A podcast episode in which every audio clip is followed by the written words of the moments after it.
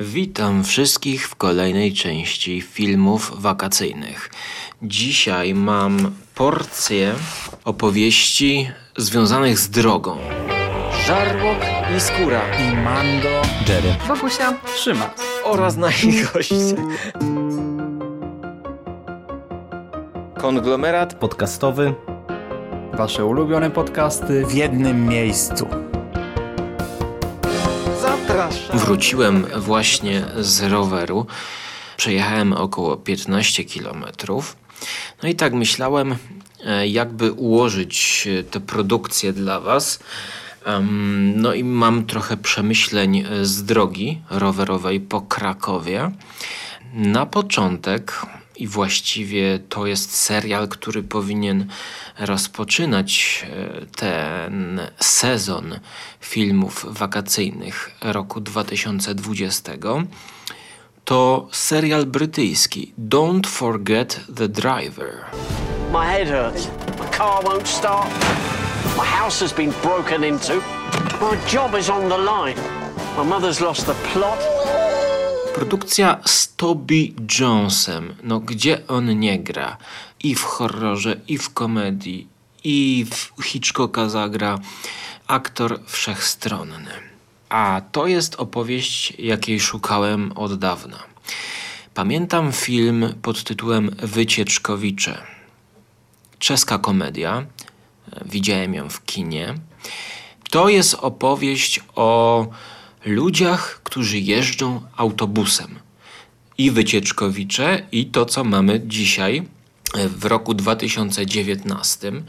E, Jest to ośmioodcinkowy serial. Odcinek pierwszy jedynie. Obejrzałem go w górach jeszcze na rozpoczęcie przygody z filmami wakacyjnymi. Dla zaraz po przyjeździe, wiecie, żeby jeszcze być w tym klimacie drogi. w klimacie drogowym również był film pod tytułem The Curve, z którego nagrałem dla Was e, specjalnego vloga leśnego vloga, e, nagrywanego podczas spaceru, również w drodze. Film o kobiecie uwięzionej w samochodzie. Natomiast Toby Jones uwięziony jest w swojej pracy. Pracy kierowcy busa wycieczkowego. To jest taki duży autobus, gdzie jego kolega, taki trochę rozrabiaka, jest przewodnikiem. Oni się wymieniają zapewne, jeżeli jadą na jakiś dalszy dystans. Toby Jones prowadzi, a jego rubaszny kolega przez mikrofon nawija do pasażerów. To jest autobus dwupiętrowy, spory kolos. W pierwszym odcinku pod tytułem Dunkirk no, mamy pasażerów starych dziadków i stare babcie, które wybierają się do tytułowego miejsca. To są weterani wojenni, którzy jadą na cmentarz tam. Pomysł, z tego co widziałem po samych tytułach, jest ciekawy, czyli każdy odcinek to wycieczka z kimś innym. Inny cel wyprawy, no i także różny klimat. Trochę dziwi ten taki geriatryczny odcinek na początek, ale sprawdza się to nieźle. Jednakże mam spory zarzut do tego. W Wycieczkowiczach czeskiej produkcji jeszcze obejrzę cały serial do końca, chyba do końca. Twórcy nie poszli na całość, bo ja po takim serialu jak Don't Forget the Driver, nie zapominaj o kierowcy. Kierowca jest tutaj najważniejszy i autobus, jego miejsce zamieszkania wręcz. To niestety twórcy próbują uatrakcyjnić ten serial, pokazując również jego życie rodzinne. Widzimy, jak Toby Jones mieszka w domu z, z córką. Jego małżeństwo chyba jest rozwalone i na początku wychodzi, wyjeżdża, potem wraca. Dla mnie przy trzy- 30 minutach jest to coś, co zupełnie burzy komediową koncepcję takiego filmu drogi. 20 minut i pokazać tego człowieka cały czas w podróży, to by był ideał dla mnie. I czegoś takiego wciąż szukam i poszukuję. E, Dodatkowo jest włączona, włożona tutaj e, strefa mm, kryminalna, Toby Jones odkrywa na plaży jakieś zwłoki, nie chce mieć z tym nic wspólnego i jedzie dalej w swoją podróż. Human traffickers. No. So, will I lighten up? Huh? Sorry, rabbit in the road. Sorry. Mieszane uczucia mam, ale daję ocenę 6 na 10 e, z drobnym kredytem zaufania, gdyż jakby nie trzymali się swojego konceptu. Koncept i pomysł jest genialny. Pokazujemy w samochodzie człowieka, no i ewentualnie podczas postojów i jak on dojeżdża i wraca do domu. Przedłużone ja nie chcę przedłużać swojej wstawki o tym, gdyż to na razie takie pierwsze wrażenia po pierwszym epizodzie i przejdę do moich rozmyślań rowerowych podczas wycieczki, czyli też troszkę taki podróżniczy podcast, nazwijmy go, gdyż w międzyczasie czytam książkę brytyjskiego podróżnika, choć to może za duże słowo podróżnik, bo jest to miłośnik spacerów. Książka pod tytułem Szlaki. Opowieści o wędrówkach.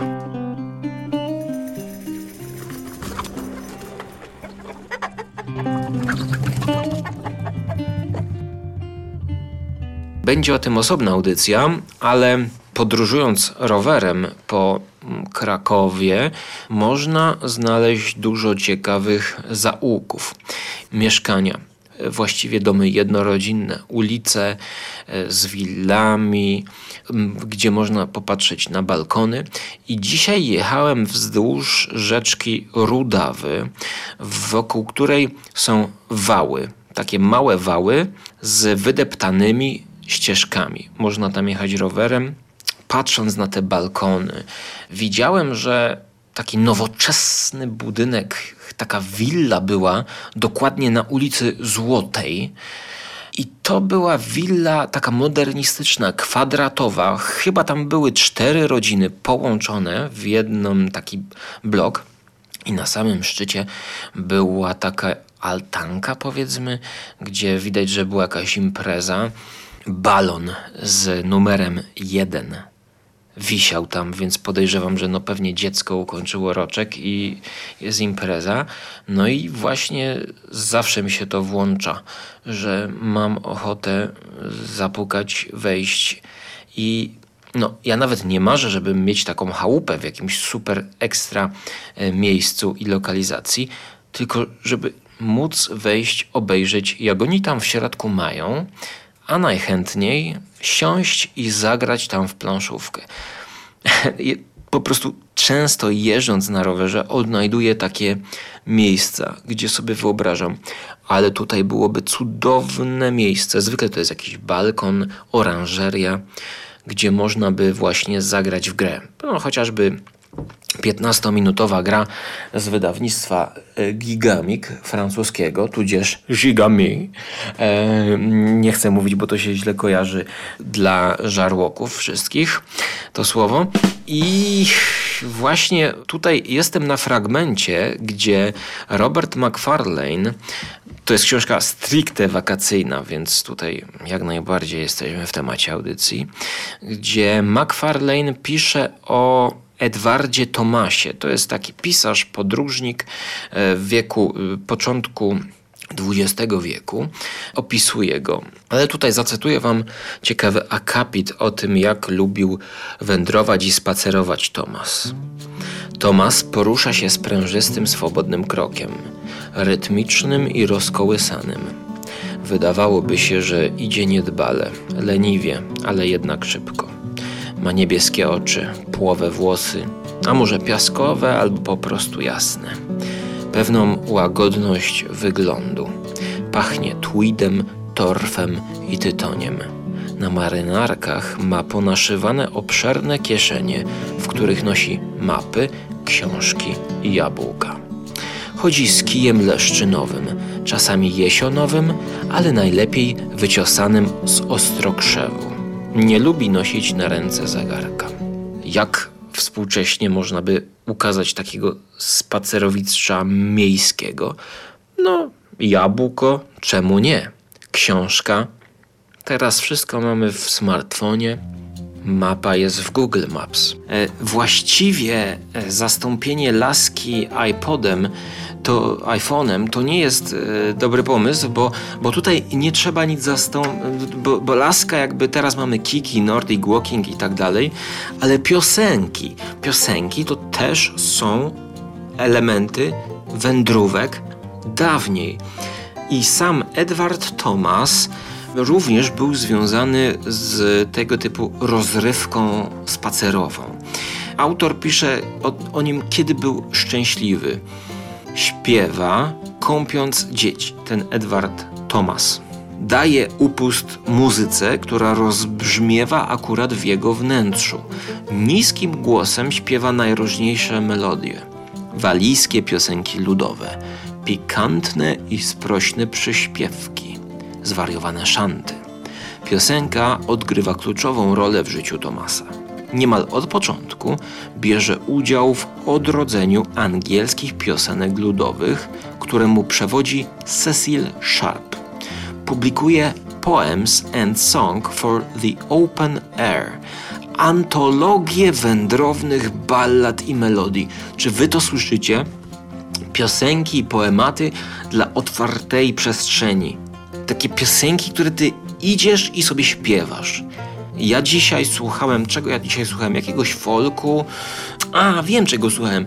Nowej płyty Keta Stevensa, e, Yusufa, bo on zmienił nazwisko i nagrał teraz powtórnie swój stary album z przeróbkami starych hitów na nowy sposób. Jednej całej płyty, na przykład Wild World, wiecie, każdy to zna Wild World.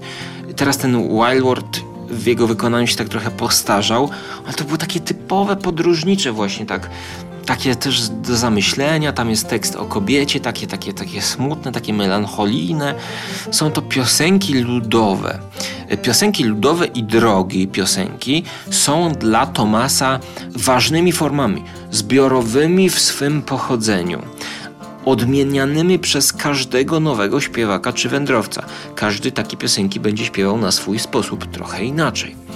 E, ciekawi mnie, czy jak wtedy tacy wędrowcy się spotykali, to jak jeden szedł z przodu, drugi tam, znaczy, no naprzeciwko siebie szli i śpiewali, to jeden nagle dawał jakiś rytm i piosenkę X, Y, Z i ten drugi to słyszał i jak się złączali, mówili, nie mówili sobie dzień dobry, tylko jakby śpiewali jednogłosem, nie? Szli dalej i ta piosenka się rozłączała i, i ten jeden moment, kiedy oni przechodzili obok siebie, to mogliby tak śpiewać tę samą piosenkę. Ciekawe, czy taka sytuacja mogła mieć kiedyś miejsce. Dzisiaj można jedynie podsłuchać, czego ktoś tam słucha na słuchawkach. dalej, dalej. Większym podziwem darzy średniowieczną piosenkę Summer is Ecumen niż jakikolwiek utwór Beethovena. W swoim wierszu The Path opisze starą drogę prowadzącą do szkoły przez las, gdzie Wiatr jak srebro się sączy. Droga jest poplamiona mchem i liśćmi, ale otwarta dla stóp dzieci. Porównuje ją do dna rzeki, a dzieci do wody, biegnącej nad nim strumieniem swych stóp. Już trochę zgubiłem się tutaj w tych metaforach i porównaniach, ale dlaczego on nie lubił Beethovena? Mm, nie wiem. Muzyka klasyczna też się dobrze nadaje do, do podróży i do wędrówek. Ale nie w kocim wykonaniu.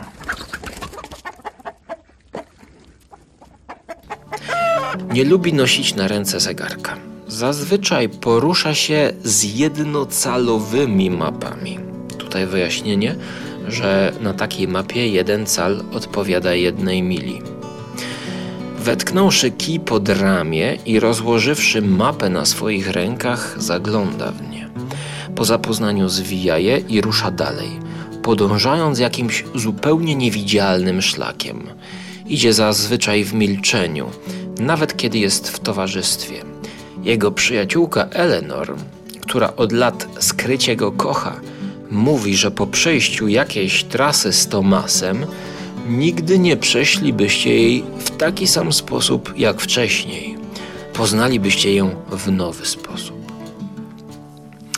I tutaj właśnie ciekawa mm, dygresja, gdyż właśnie dzisiaj, oglądając te domy, wille, rezydencje już zaczęły się ściemniać I właściwie to zapuściłem się, bo byłem na pięciogodzinnej wędrówce. No, pra- y, no czterogodzinnej, bo jeszcze jadłem w międzyczasie koreańskie gofry i pierożki mandu, nadziewane farszem z batatów i orzechów włoskich.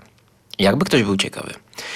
Potem już zapuściłem się daleko na tak zwaną wolę justowską, wypasione drogie lokalizacje i zaczęło się ściemniać, a ja zaczynałem odkrywać coraz to nowsze zaułki, jeszcze bardziej fascynujące.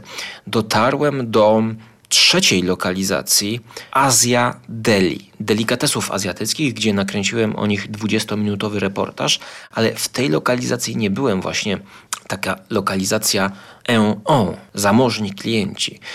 I tam obok jest Villa Decjusza i park z bardzo ciekawymi rzeźbami ptaków, flamingów, rowerzystów. Trochę to wszystko jest takie surrealistyczne. Tym bardziej, kiedy zaczęło się ściemniać. Nie miałem za sobą kurtki. Do teraz, jak to nagrywam o 23.30, czuję się jeszcze przemarznięty tą wyprawą. Założyłem tylko bluzę do plecaka i wracając już było i ciemno, i zimno. Na tyle, że wpadłem na pomysł. Wyciągnąłem właśnie tę książkę Szlaki Roberta McFarlane'a z plecaka, która dla bezpieczeństwa okładki była opatulona w torbę na zakupy płócienną wielorazowego użytku. Założyłem sobie na głowę to trzymadło i na pierś pod bluzę spuściłem dwie warstwy materiału. Okazało się, że rzeczywiście pęd rowerowy y, jest tłumiony przez no właściwie dwie dodatkowe warstwy. Wiadomo, no z tyłu plecy chroni plecak, a z przodu jednak jakaś tam jest ochrona. No jednak zaczęło mi to spadać pod brzuch, no bo to, to, ta, ta rączka do trzymania jest długa, więc myślałem, żeby owinąć ją dwa razy wokół szyi, ale bałem się, że w przypadku jakiegoś wypadku mógłbym się jednak udusić. I właśnie tam zjeżdżając znalazłem tak cudowny zaułek, w który wjechałem. Ślepa uliczka. I zobaczyłem domek jednorodzinny, taki przeciętny, ale z oknami nisko ziemi, przez które okna spokojnie można było zajrzeć i zobaczyć, co tam się dzieje. Zobaczymy starszą panią, która siedzi w jakimś pokoju przy stole, coś robi, nie wiem co.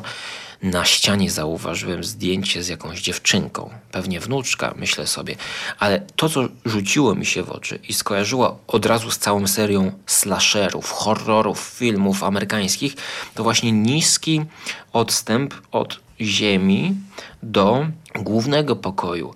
Wystarczyłoby zrobić duży krok i można by rozbić i wejść szybę i zawitać do tej pani. Ale ten klimat, jaki tam poczułem, czy dlatego, że jest tak ciemno, to mi się tu podoba? Bo może jak byłoby jasno, to widziałbym te wszystkie niedoskonałości architektury. E, na przykład okazałoby się, że ten dom no już ma swoje lata. E, nie wiem, na pewno pojadę tam drugi raz w dzień. Zrobiłem dwa kółeczka po tym zaułku. Po drugiej stronie był zaś trzypiętrowy dom, który też był niezwykle inspirujący. Patrząc zaś na, przez okna w tamtym domu, e, miałem ochotę siąść z gorącą herbatą, mm, no i poczytać jakąś książkę. Właśnie gdzieś w jakiejś oranżerii, czy przy oknie, z którego jest widok właśnie na taki zaułek, gdzie ja tam jechałem na rowerze. A zaułek, to ja cały czas mam na myśli zaułek, który jest ślepym zaułkiem. Jest takim, można by to powiedzieć, bezsensownym zaułkiem. Czyli jest zrobiony po to, żeby w niego wjechać i poczuć ten klimat. No i wracając, zobaczyłem jeszcze trzech małych chłopaków, um, którzy szli, dochodzili do dosyć ruchliwej ulicy, i przy tej ulicy znowu był taki dom, który mi się skojarzył z Włochami, nie, z Hiszpanią. Byłem kiedyś raz w Hiszpanii taki dom mi się skojarzył. I tam był taki gabinet, facet miał takiego, taki posąg, nie wiem czy facet, może kobieta, bo nie widziałem kto tam mieszka, ale światło się paliło w tym gabinecie, był taki stolik. Na tym stoliku leżało jakieś małe akwarium. Ciekawy obraz nawet wisiał. Ściany były przeźroczyste. od dołu do góry. Można było zobaczyć nawet rzeźbę konia. Stamtąd był widok właśnie na ulicę. I przez tę ulicę przechodziły trzy chłopaki. I jeden z tych chłopaków podał im rękę, i okazało się, że dwóch chłopaczków odprowadzało tego kolegę w stronę parku Decjusza, dosyć ciemnego parku. Koleżeńscy goście, pomyślałem. No i wrócili z powrotem skąd przyszli, a ja mówię tak, no to pojadę za nimi właśnie w tamtym kierunku, bo jeżeli te chłopaki są tak miłe, że odprowadzają swojego kumpla, no to muszą tam być sympatyczne, ładne, piękne domy. No i tak było. Niesamowita ulica. Tak mi się tam podobało. Dużo by opisywać architektury, ale przecież spotkaliśmy się tutaj, żeby posłuchać o filmach. Więc do książki Szlaki jeszcze wrócę, bo mam tutaj jeden cytat odnośnie tego takiego właśnie podróżowania i wędrowania i poruszania się przez Anglię akurat. Ale wyruszmy na obóz, bo skoro idziemy, to w filmie Ruin Me, Zniszcz mnie, możemy się wybrać na obóz przetrwania. Swoisty obóz. Właściwie jest to połączenie wielkiego exit roomu z grą RPG, a także domem strachu. Welcome to Slasher Sleepout. For the next 36 hours, you'll be ruined. Will be what? Ruined. Oh, I don't really watch horror films. And yet you are here at the ultimate horror movie experience. She's a really good girlfriend. Am I gonna survive this? Co mam na myśli, mówiąc dom strachu, w odniesieniu do filmu z 2017 roku Ruin Me, dyrektor Preston de Francis. Mam na myśli tutaj pewnego rodzaju imprezy organizowane w Stanach, gdzie domy strachu i cała tradycja Halloween jest mocno rozrośnięta. Powoduje to, że tam nie tylko organizują przejście przez dom strachu, przez domostwo, garaż, ogródek. Tam jest wręcz mania organizowania i urządzania domowych, również domów strachu, gdzie zapraszamy sąsiadów, znajomych, mych kolegów. Natknąłem się kiedyś na taką serię filmów na YouTubie, na, nagrywaną właśnie amatorsko, można by to powiedzieć, powiedzieć po sąsiedzku, z odwiedzinami tego typu domów strachu. Nawet widziałem chyba kanał jednego gościa, który sam pokazywał kulisy i jakie robi tam pułapki i atrakcje. I to było coś, coś naprawdę na swój sposób wyjątkowego, pokazującego wielką pasję do tego typu rozrywki, która mnie jest obca. A właściwie stała się obca, kiedy pierwszy raz, a potem drugi raz po długiej przerwie poszedłem do takiego domu. I to były przeżycia traumatyczne na swój sposób, których nie chciałbym powtarzać już. Natomiast Amerykanie wymyślili takie domy, które zaczynają się gdzieś i przenoszą się, rozrastają się właściwie nie w świat, tylko no, w stan, powiedzmy dla uproszczenia, stan Ameryki, czyli przenieśmy pojęcie domu strachu na otwartą przestrzeń i będziemy cię straszyć na otwartej przestrzeni. Jest jakiś teren ogrodzony albo oznaczony, jak to w, grach harcerskich kiedyś, w takich szukaniu baz, e, chodzeniu po śladach i my będziemy cię straszyć na różne sposoby. Ruin Me to jest właśnie fabuła pokazująca tego typu historię głównej bohaterki i chłopaka, z którym ona się wybiera na taką imprezę po prostu lubi y, jakieś wycieczki i tak dalej. Spotyka tam swoich, powiedzmy to, jakichś rówieśników, y, geeków horrorowych, którzy lubią tego typu imprezy i już byli na tych imprezach, znają je i wybierają. Mm, właśnie teraz sobie przypomniałem, że ja nagrawałem już podcast o tych klimatycznych filmach, dokładnie o tym, idąc po Beskidzie Śląskim lasem. I to są te podcasty, które zgubiłem. O matko, teraz sobie przypominam, mam déjà vu, jakbym nagrywał jeszcze raz to samo. Chociaż okazuje się, że tamten podcast był zupełnie inny, e, zupełnie ciąg inny słowny miał i, i myśl można kiedyś by zrobić taki eksperyment, żeby o jednym filmie co jakiś czas nagrywać podcast. O tym samym filmie. Założę się, że w każdym czasie życia, kiedy byśmy nagrywali, no nie tylko ja, ale także inni podcasterzy, to byłby zupełnie inny podcast. No to jest ciekawy eksperyment. Ostatnio nawet myślałem o takim filmie, który mógłbym oglądać raz na jakiś czas. To jest Bergman, Fanny i Aleksander, a także Willen Newa chyba film pod tytułem Labirynt, polski tytuł, a amerykański Prisoners mm, z Jake'em J. Hall, Jake, Jake, J. Jake, Jake, J. Hallem. Ruin Me, wracając do niego, nie wiemy jako widzowie, czy to jest cały czas gra, czy wymyka się to spod kontroli. Duża tutaj jest narracja meta, mm, bo my, jako fani horroru, widzimy pewne wątki, ślady, tropy znane z, ze slasherów. No i właśnie pojawia się tutaj element slashera, i wszystko zaczyna się rozwalać. Pitch, favorite horror movie. Dead Ringers. Cronenberg. Classy. Alex, favorite horror movie. Oh, I don't really watch horror films. And yet you are here at the ultimate horror movie experience. She's a really good girlfriend. Ja mam pewne wątpliwości, pomimo że wys wystawiłem ocenę 6 na 10, to jest niskobudżetowy film ciekawy. Ciekawy, który do dodatkowo dzieje się w środku dnia.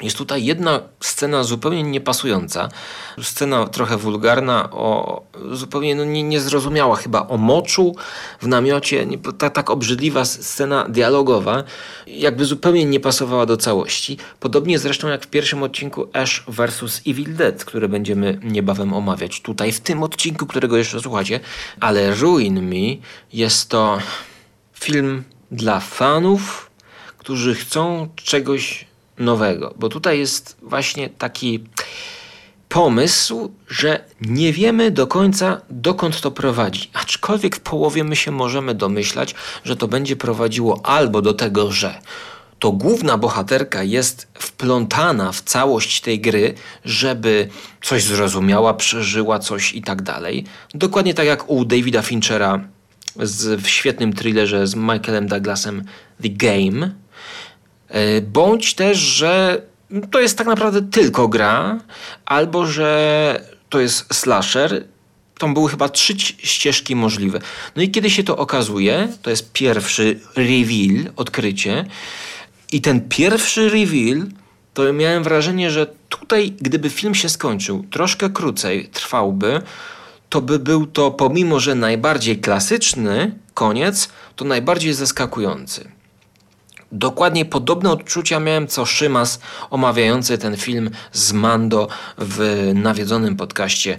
Oni tam wdali się trochę w szczegóły, więc jeżeli e, interesuje Was meta slasher, to posłuchajcie tamtej audycji. Insidious! Love that movie. People watch these romantic movies and they think that's how life's supposed to be. It's such bullshit. Więc połączymy ten film z kolejnym filmem jakoś tam slasherowym pod tytułem You Might Be a Killer. To ty możesz być mordercą. Ale zanim dowiemy się, kto był mordercą, to mój kot chciał wam zagrać tutaj na kontrabasie.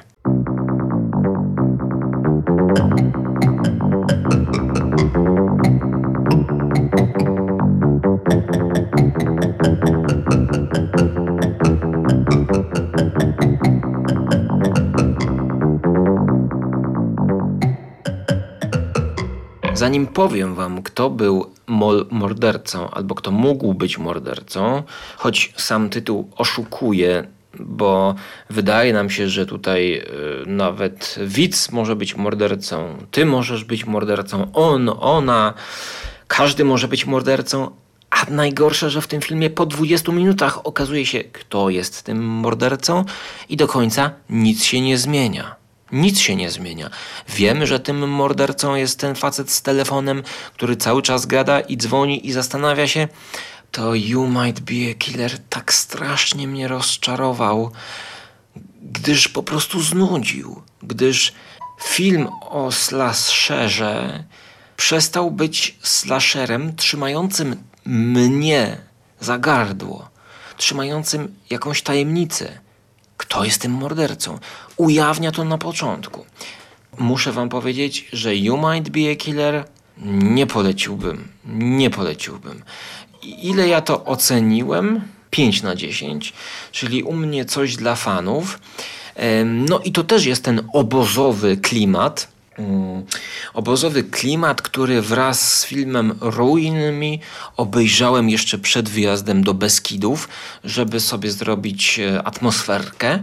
Wśród tych dwóch pozycji, pomimo znowu, że mój kolega podcastowy chwalił You Might Be a Killer, powiedziałbym, że Ruin Me to jest dwa poziomy nad You Might Be a Killer. Produkcja z roku 2020. Spore rozczarowanie. No i przechodzę do książki. I przechodzę do wędrówek. W ogóle właśnie ten film You Might Be a Killer to jest tak stacjonarny, tak nieruchawy, gdyż facet, mam wrażenie, ten tam cały czas był zamknięty w jednym pomieszczeniu i dzwonił. Dzwonił i wokół niego działy się rzeczy. W dodatku ciemno, mało widać. To jeszcze bym przeżył. Chuck! Sam? I'm really scared. Maybe you could help me out. Being responsible for an entire summer camp? Nature's our nature. Zostawmy to, zostawmy to, bo jesteśmy na wakacjach, a może wy już wróciliście we wrześniu czy w październiku, jak tego słuchacie, i wspominacie, gdzie byliście. Robert McFarlane wyróżnia pewnego rodzaju typy podróżników. Przeczytam wam, jak dzieli ludzi, których spotyka podczas swoich wędrówek, spacerów po Anglii. Możemy wyróżnić dwie przeplatające się historie współczesnego wędrownictwa. Bohaterem jednej jest zdeterminowany podróżnik, następca Borowa albo Whitmana, zainteresowany romantyzmem drogi. Romantyzm drogi tutaj jest jakby A, a teraz B. Druga wersja będąca cieniem historii, mroczniejsza i trudniejsza do wypatrzenia. Składa się z włóczęgów, kloszardów, włóczykijów, wydziedziczonych uciekinierów, skrzywdzonych i bezrobotnych, odfajkowujących życie, rozwlekając je po drogach. 10 mil dziennie to oficjalny dystans rozwlekacza. 10 mil pozwala pokonywać długie trasy. Taki rozwlekacz, jak pisze wcześniej, którego spotkał, powiada, że on sobie ustalił, że dziennie przejdzie 5 mili. Zobaczyłem w oddali na drodze sylwetkę o szerokich plecach. Szedłem szybciej. Mężczyzna, niski i szczupły, około 50 lat. Szerokie plecy okazały się plecakiem. Uwaga teraz, uwaga, uwaga, bo ja dzisiaj miałem w swoim plecaku butelkę półlitrową napełnioną herbatą z drugiego parzenia. W kieszeni z siatek po obu stronach miał wetknięte dwie podniszczone butelki po coli. Od dawna pozbawione etykiet Coca-Coli. Przypominały silniki odrzutowe jetpacka. No tutaj właśnie taki język ciekawy Roberta McFarlane'a działający na wyobraźnię. Rondelek przywiązany za rączkę pobrzękiwał przy każdym kroku o metalową klamrę. Był to plecak długodystansowego wędrowca. Nieporządny, ale praktyczny. Zrównałem się z nim i zaczęliśmy rozmawiać. Louis wydawał się spokojny, wyważony. Na nosie miał okulary w drucianej oprawie. Uwaga, w trasę wyruszył 6 lat wcześniej. Po tym, jak zmarła jego żona. Sprzedał dom i postanowił, że będzie wędrować. Wyspy Brytyjskie przemierzył wzdłuż i wszerz. W planach miał Himalaje i Chiny, ale głównie Wyspy Brytyjskie. Żył na długich trasach. I teraz jak on to żył? Każdego dnia budził się około piątej, niezależnie od pory roku. I starał się przejść właśnie te pięć mil przed śniadaniem. Ja 20 km myślę dzisiaj zrobię maksymalnie. W butelkach po Coca-Coli nosił wodę. Cytat z Luisa. Od czasu do czasu pozwalam sobie na spędzenie nocy w łóżku i śniadanie, ale zazwyczaj śpię tam, gdzie akurat dojdę. Wyciągnął do tyłu rękę i poklepał namiot zwinięty na spodzie plecaka. Podczas każdej dużej wędrówki prowadził dziennik. Czarno-czerwona płócienna oprawa, format A5, na tyle wytrzymały, żeby dało się go nosić w plecaku. Zapełnione dzienniki wysyłał do brata, który mieszkał w Newcastle. Ma już ich stuzin, wszystkie stoją obok siebie na półce, powiedział. Kiedyś przerobię je na książkę.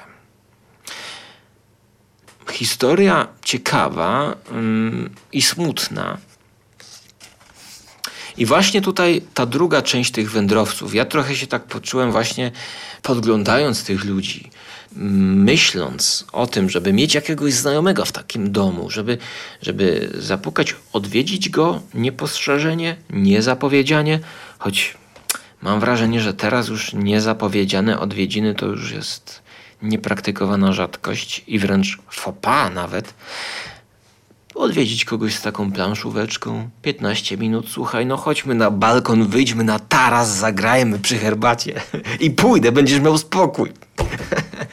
no to właśnie tutaj e, tego dżentelmena, którego spotkał, e, zaliczyć trzeba do tego właśnie włóczęgi, no chyba drugiego typu, który po prostu stracił swoje życie dotychczasowe i tak próbuje odhaczyć kolejny dystans, żeby jakoś przeżyć to życie.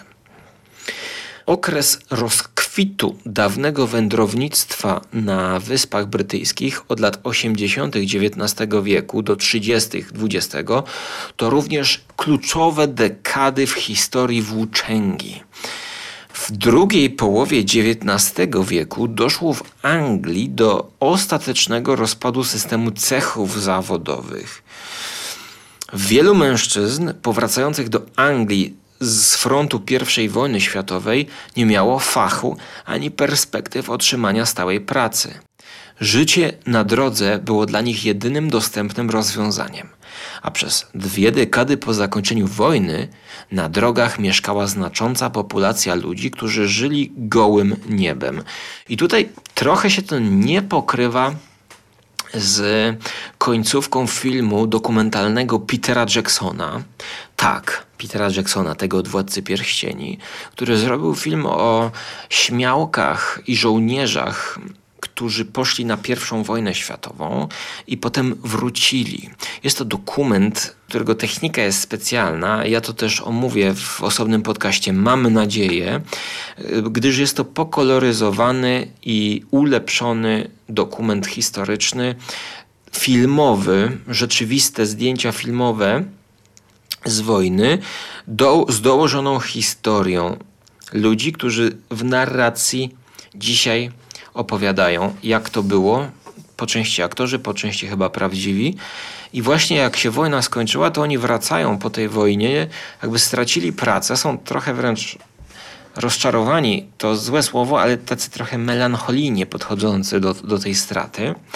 No i oczywiście nikt ich nie rozumie, no bo to oni poszli na wojnę, co tam robili, zabijali.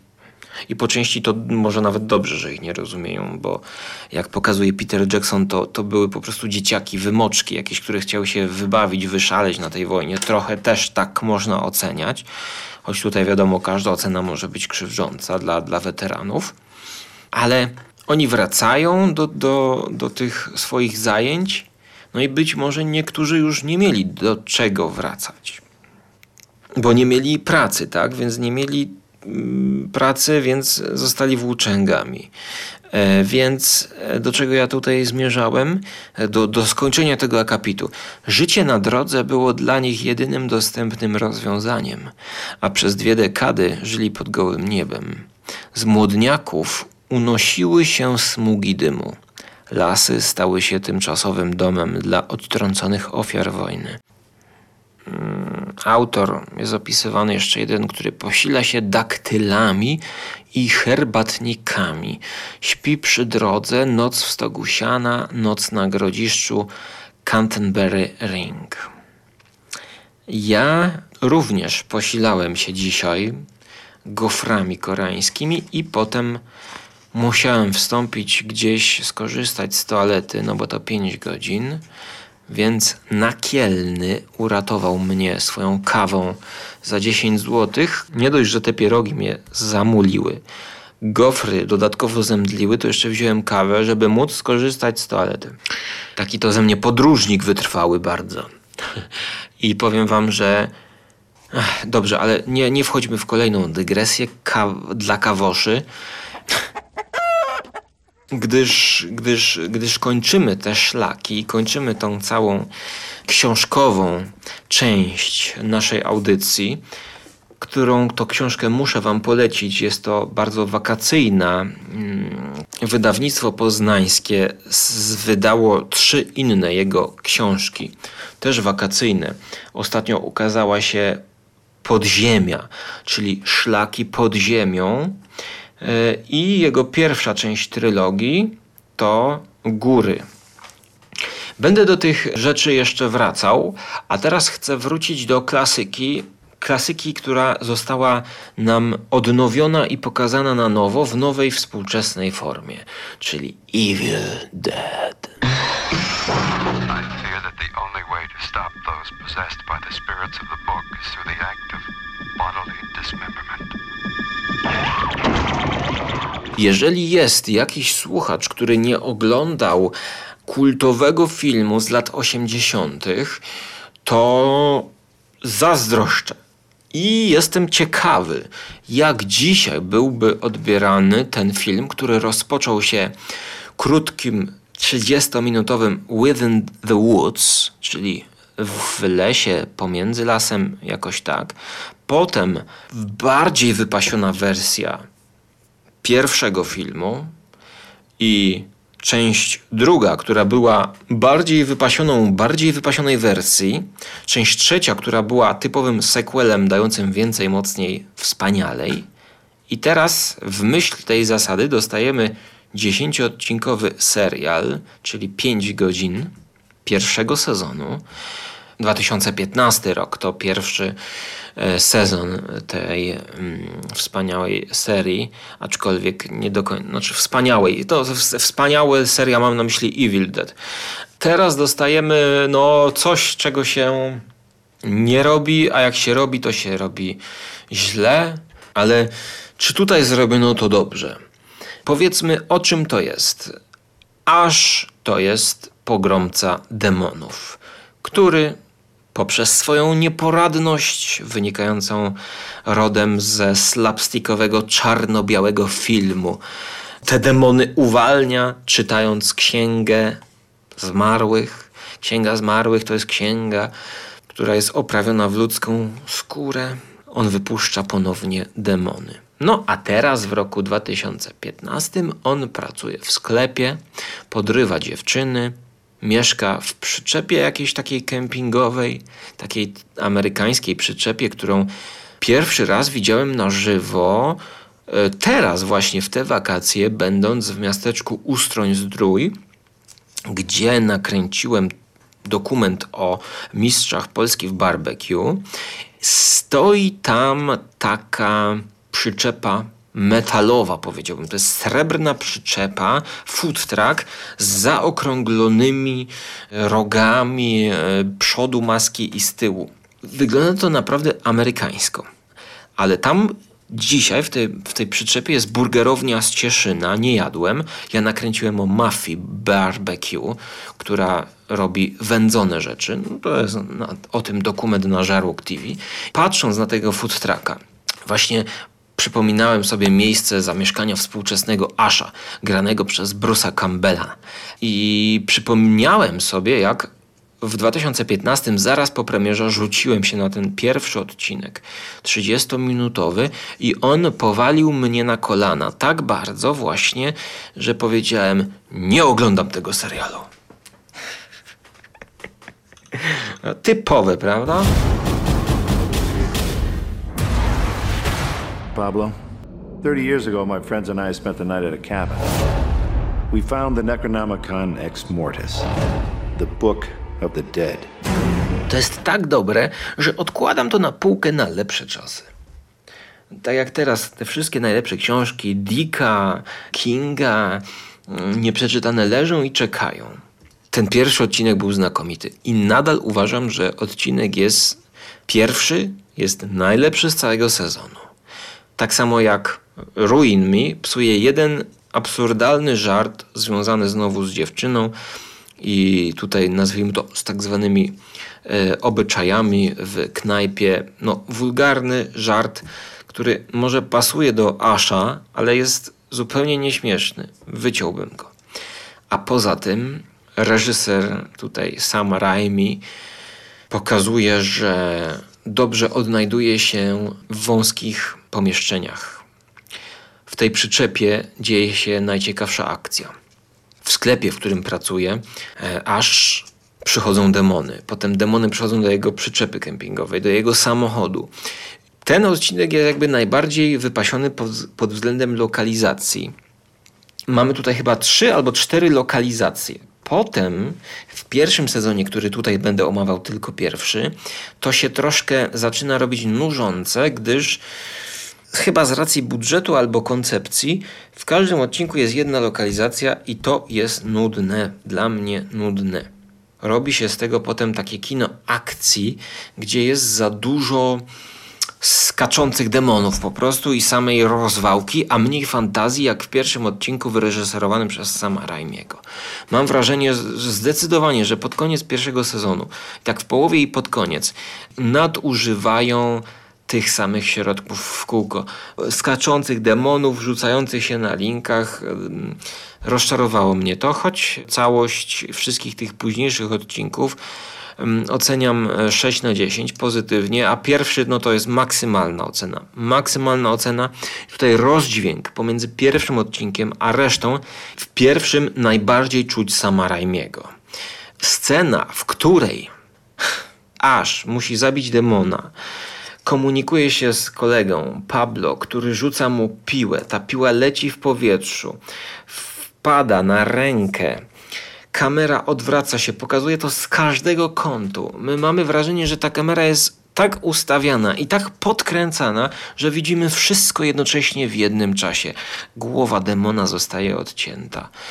Producenci nie bali się gore, no producentem tutaj był oczywiście Sam Raimi chyba i Bruce Campbell między innymi i wychodzi nam po prostu chciałoby się powiedzieć, chciałbym powiedzieć arcydzieło i, i myślę, że ten pierwszy odcinek tak, tak można nazwać. Cały serial obejrzałem do końca pierwszego sezonu, zacząłem oglądać drugi, ale nie będę mówił jeszcze. I dlaczego to jest film wakacyjny? No nie dlatego, że facet mieszka w przyczepie, ale że cała ta historia pogoni za demonami i próby powtórnego zgładzenia tej gromady demonów, które ponownie wybiegły na ziemię, wśród takiego tornada zaatakowały miejsce pracy Asha.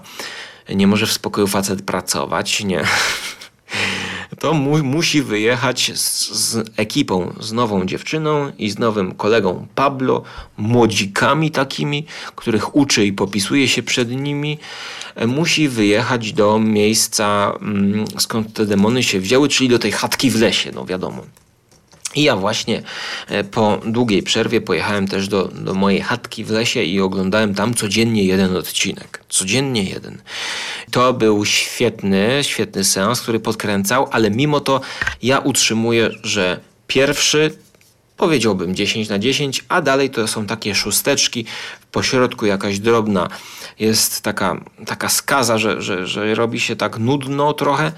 Skróciłbym to o jeden albo dwa odcinki, ale jeżeli nie oglądaliście i nie wiecie w ogóle nadal o czym mówię, jak bardzo jest to krwawe i dowcipne zarazem, to zacznijcie od Evil Dead pierwsza część i Evil Dead druga część, gdyż też są to filmy wakacyjne, w sam raz pasujące do wyjazdu ze znajomymi w góry na wędrówkę ja tutaj mogę brzmieć trochę jak taki nerd, no ale w końcu jest to nerdowski podcast i nerdowska seria, bo każdy, kto wyjeżdżałby w góry, to raczej chodziłby w, po prostu po górach i być może spałby pod gołym niebem. Ale dzisiaj wszyscy macie smartfona. Możecie sobie nagrać taki film i obejrzeć pod namiotem. To by była dopiero przyjemność. O, spin-off filmów wakacyjnych. Podcast Filmy namiotowe. Jakie filmy dzieją się w namiocie? No muszę nad tym pomyśleć. You know they were Jewish, right? I, I did not.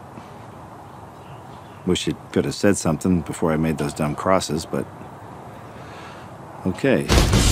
Kończąc nasze dzisiejsze spotkanie, szanowni słuchacze, no, jestem zadowolony z tego dzisiejszego zestawu, gdyż e, każdy z tych produkcji sprawił mi jakąś e, przyjemność na swój sposób. Troszkę mieliśmy filmu dojeżdżającego, czyli drogę. Ja, ja też bardzo lubię te filmy drogi. Nie zapominajcie o kierowcy, właśnie o Tobim Jonesie. Gdyby nie kierowca, to byście nie dojechali na wakacje. No i potem, jak już jesteście na tym obozie, oglądacie Ruin Me, jak przeżyjecie, no to serial Ash vs. Evil Dead jest czymś, co e, rozweseli was po tym e, spotkaniu z szaleńcami, którzy zorganizowali dla was Dom Strachu. A You Might Be a Killer właśnie wykreślam because you are not a good director of this movie. Dziękuję. Obiecuję, że nie będę jadł podczas następnej wy wyprawy tyle, tyle słodkości, bo mnie zmuliło dwukrotnie. Jeżeli już Wam się nie chce nic oglądać z długometrażowych produkcji, no to przygotowałem dla Was specjalnego vloga z lasu recenzującego film Drogi. Wakacyjny thriller i to dobry thriller z gatunku teatru jednego aktora w zamkniętej przestrzeni samochodu kobieta uwięziona w aucie, a wokół grasuje szalony morderca. Koniecznie obejrzyjcie. Okazjonalne, odświętne właśnie jakieś e, vlogi, recenzje wideo, filmów, może coś na Boże Narodzenie, na Halloween, e, jakieś tego typu, jeżeli byłyby specjalne odcinki, to e, zebrałbym się i takie krótkie filmiki z recenzjami dzieł kultury dla Was przygotowywał. Kto chętny, niech korzysta, niech wchodzi. Myślę, że nie straci, a na pewno zyska bolące uszy, bo ta audycja trwa już za długo i mnie już zaczyna boleć gardło, a herbata się skończyła, więc cześć. Cieszcie się, że na koniec nie puszczam wam jeszcze kontrabasu mojego kota. Nothing is over! Nothing! You just don't turn it off!